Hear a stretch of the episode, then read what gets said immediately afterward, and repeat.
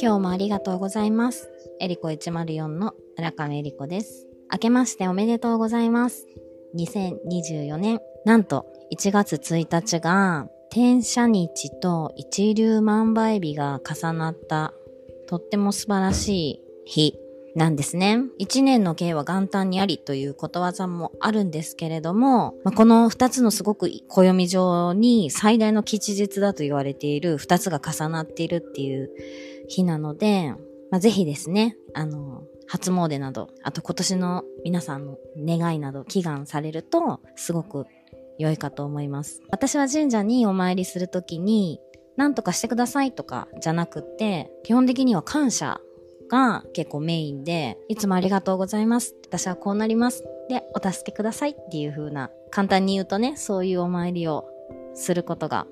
多いんですけれども、まあそれも参考にしていただいて、えー、天赦日っていうのは、天が万物の罪を許す日という意味で、何事も許されるがゆえに迅速に物事が進む日と言われています。プラス一粒万倍日っていうのが、わずかなものが飛躍的に増えるというふうに言われていて、この日に始めたことがいろんな大きな成果を上げるというふうに言われています。それがね、あの1月1日の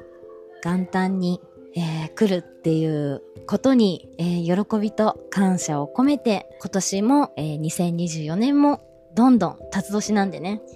あの、上り流という意味で、どんどん飛躍していきたいなっていうふうに私も思っています。今年も皆様よろしくお願いします。えー、エリコ104ではご質問、感想、ご意見など公式 LINE から受け付けております。えー、チャンネル気に入っていただけましたらフォローしていただけると嬉しいです。ありがとうございます。